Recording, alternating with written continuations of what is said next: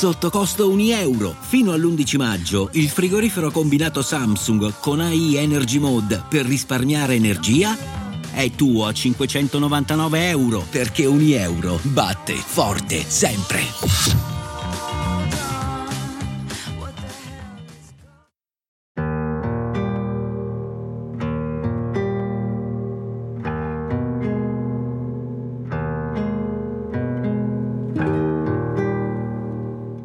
All'inizio si doveva chiamare La Porta dell'Angelo, ma alla fine anche La Porta del Cielo è un buon titolo. La bellissima Maria Mercader sarà la protagonista femminile. Ora bisogna convincere il produttore, Salvo D'Angelo, e il sostituto Giovan Battista Montini a scritturare Vittorio De Sica che detto tra noi era l'amante di Maria Mercader, anche se non è questo gran segreto, visto che tempo dopo la sposerà. Quando li convincono e viene chiamato De Sica, lui vuole Zavattini come sceneggiatore. Capricciosi questi artisti. Ma stavolta non è solo un capriccio d'artista. Tutti insieme ora hanno una bella scusa per non andare a Venezia a girare film propagandistici per la Repubblica di Salò Lì il regime fascista aveva in testa di fare una nuova cittadella del cinema, un progetto al quale ben pochi cineasti vorrebbero partecipare.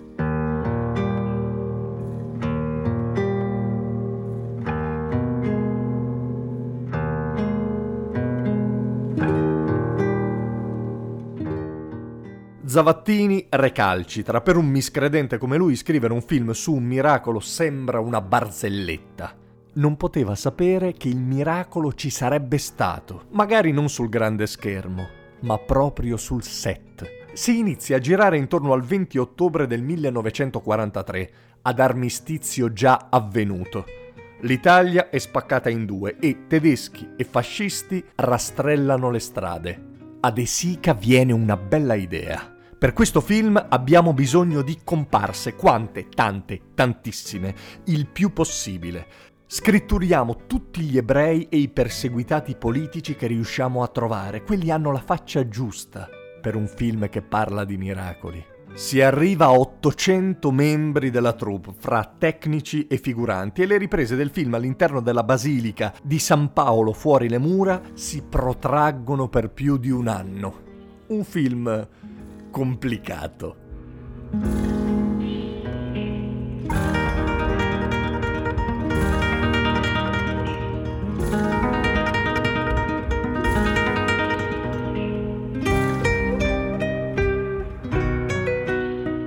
Finché sono lì, finché la cinepresa gira, finché la magia del cinema accende le luci, sono tutti al sicuro, tutti al riparo. De Sica, la Mercader, Zavattini non devono andare a Salò e decine di ebrei e oppositori non rischiano di finire nelle mani dei nazisti e dei fascisti.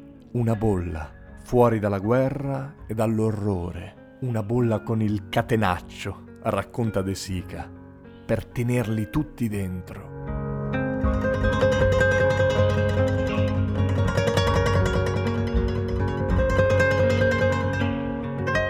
Il film uscì nel novembre del 44 e poco dopo sparì dalla circolazione. Forse la Chiesa non aveva apprezzato che il miracolo, nel film, non si compisse forse non avevano apprezzato quell'anno di occupazione abusiva e qualche volta sguaiata della basilica, tanto che poi da lì in avanti il vicariato vietò nelle chiese qualsiasi ripresa per il cinema, con l'unica eccezione per Roberto Rossellini e la sua Roma città aperta.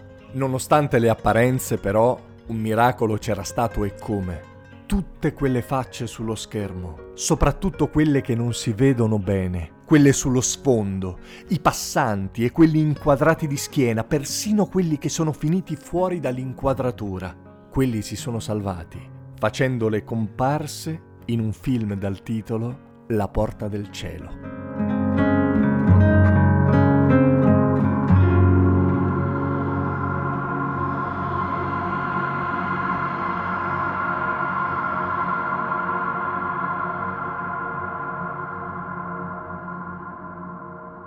Io sono Simone Repetto e questo era Storie notturne per persone libere. Se volete saperne di più sul progetto e magari vi scappa di sostenerlo, fate un salto su www.taipi.com slash simone-repetto. Se invece volete farmi un saluto, mi trovate su tutti i social. Per eventuali collaborazioni scrivetemi a simone.repetto-gmail.com. Se invece vi va di rimanere aggiornati su tutte le mie attività, potete iscrivervi al canale Telegram Simone Repetto. Tutti i link sono in descrizione. Ciao, a presto.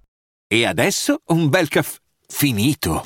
Perché rischiare di rimanere senza caffè quando puoi abbonarti a Caffè Borbone? Prezzi vantaggiosi, costi di spedizione inclusi, tante possibilità di personalizzazione e l'abbonamento lo sospendi quando vuoi. Decidi tu la frequenza, la qualità, scegli tra le cialde e capsule compatibili e crea il tuo mix di gusti e miscele. Mai più senza caffè con l'abbonamento Caffè Borbone. Tutte le info su caffèborbone.com.